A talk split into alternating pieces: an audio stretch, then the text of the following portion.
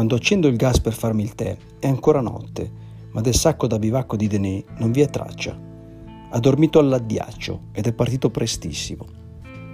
Ieri sera, mentre discutevamo della tappa odierna, non ha nascosto le sue perplessità sulle tempistiche. Conta di metterci dieci ore, al suo ritmo, il che non è molto incoraggiante. È indubbio che io e Cyril viaggiamo più carichi. È vero che abbiamo un bel passo, ma non saremo mai veloci quanto lui, a maggior ragione se partiamo anche più tardi. Ieri abbiamo sbaraccato tra gli ultimi, oggi anticipiamo di mezz'ora. Prima di avviarci, faccio in tempo ad applicare una fasciatura rigida allo scarpone di un francese che viaggia in direzione opposta alla nostra. Sta perdendo la suola, così gli ho proposto di presentarsi alla mia tenda alle 5.25 scarponi ai piedi che l'avrei operato. Lo scotch americano unico oggetto veramente indispensabile in vacanze di questo genere, fa miracoli. Oltre a curare, previene. Tra le varie ed eventuali è possibile realizzare una mascherina in pochi giri, per esempio. Pronti via, e invece di tagliare per la variante di discesa, optiamo per la via panoramica allungando ulteriormente la strada. La luce delle 6 regala una visione nitida su più vallate, fino al Golf de Porto, le balise bianco-rosse puntano decise verso il basso. Una lunga discesa di sassi e un bel tratto semipianeggiante ci portano dopo due ore e mezzo a toccare l'asfalto di Castel di Vergio. Una fanciulla ci viene incontro, dicendo di aver perso i bollini gialli del mare Monti. Non le siamo molto d'aiuto nel rimetterla in carreggiata, ma riusciamo ad ottenere preziose informazioni sul sentiero che sta percorrendo. Siamo al quarto giorno di GR e se viaggiamo a sto ritmo è già tempo di pensare a come investire il post. Considerando che ne abbiamo 13 e la nave di ritorno ce l'avrò il 30, l'idea di una nuova avventura nell'entroterra mi stuzzica più della vita da spiaggia in modalità singola ai tempi del Covid. Un mega hotel ristorante e un refuge bar alimentari sono le uniche due attrattive del posto. Noi puntiamo al reparto viveri, dato che il rifugio di Petrapiana l'arrivo di stasera in casa di Dublé, da quel che ho capito non è possibile acquistare cibo. Una baguette più larga che lunga, un salame giovane e una formaggera di capra per il pranzo, uno yogurt e una scatoletta di sardine per domani mattina, una banana e una lattina di coca per adesso. Totale 27 euro IVA compresa. Per cena mi sparerò la seconda busta liofilizzata e se avrò ancora fame gli avanzi di oggi. Aggiornato i massimi storici, il peso a pieno carico dello zaino, ci infiliamo nel bosco. La macchia mediterranea lascia spazio a una salita costante dove il sole spacca le pietre, in tutti i sensi. Oltre ai camminatori da lunghe percorrenze c'è parecchia gente da gita giornaliera al Lac Denino. La bellezza del lago è senza dubbio il terreno in moquette erbosa, particolarmente gradita alle piante dei piedi, sul quale camminiamo aggirandolo a sinistra. Al refuge de Manganou non dovrebbe mancare molto. Le frecce sulle rocce, che indicano una costruzione appena sopra, ci riempiono di gioia. Cantiamo vittoria troppo in fretta, perché non portano al rifugio ma alla Bergerie des Inzecche, chiusa per ferie. Proseguiamo sconsolati. Altri 25 minuti e raggiungiamo una casa con delle tende piazzate intorno. Ci fermiamo, convinti sia la volta buona. Invece cogliamo un altro palo.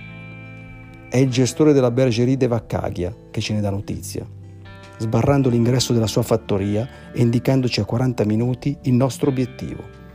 È ufficiale, oggi non ci regala un cazzo nessuno. Le gambe sono stanche, schiena e spalle implorano una pausa. Come se non bastasse, comincia a farsi vedere qualche nuvola minacciosa.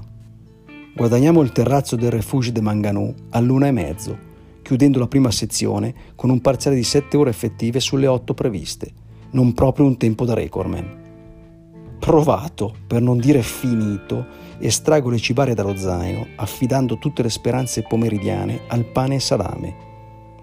Intanto che pranziamo, guardiamo il cielo, aspettando un segnale. Un tuono in questo momento ci toglierebbe da un bell'impiccio.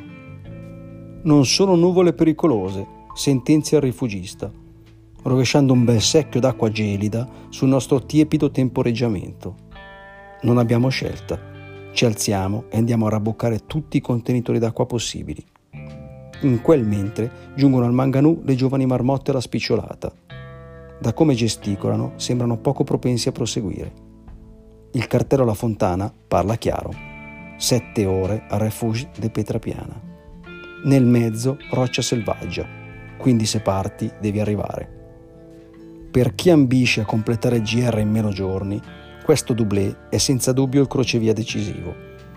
I 600 metri di salita iniziali si presentano subito ostici. Il terreno irregolare obbliga a rimanere concentrati. La pendenza ad alzare completamente la gamba ad ogni passo.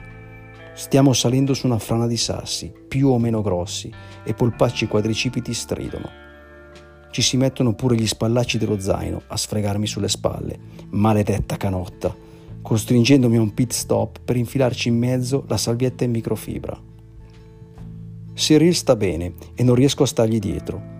Ogni tanto si ferma e mi guarda dall'alto, facendomi segno di salire. Non avessi l'aldilà con cui comunicare, l'avrei già mandato a cagare. Procedo a passo lento, ma costante, sotto il sole tornato a picchiare. Quando raggiungo in cima, mi limito a dirgli che la tappa è ancora lunga. Lui sbandiera una bustina magica che si è calato al rifugio e ci ridiamo sopra. Anche perché abbiamo impiegato un'ora e mezzo per fare una salita di tre ore. Più felici di così? Bocca alle porte è un'apertura tra le rocce che divide i due versanti a 2270 metri. Il panorama che spalanca di qua vale la sofferenza spesa di là. Lac de Capitello e Lac de Melo in basso, Monte Rotondo sullo sfondo.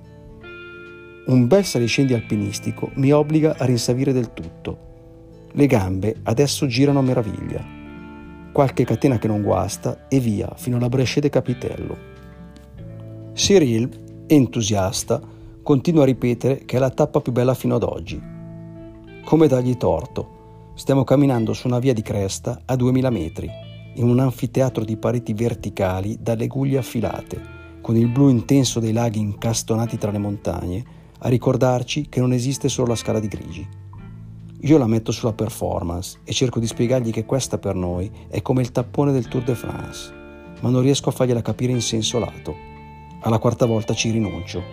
Non riusciamo a comprenderci normalmente, figuriamoci via similitudini, per di più con dieci ore di cammino sul gobbone. Mancheranno ancora un paio d'ore e per nostra fortuna ci imbattiamo in una sorgente freschissima ci rifocilliamo e riempiamo le borracce. Con questo rabocco da mezzo litro arrivo a 6 litri d'acqua immagazzinati contro 10 secondi di pipì. È veramente incredibile ciò che sia in grado di fare il corpo umano a nostra insaputa. Un lungo traverso, molto tecnico, su massi appuntiti come scogli, anticipa l'ultimo strappo fino a Bocca Muzzella.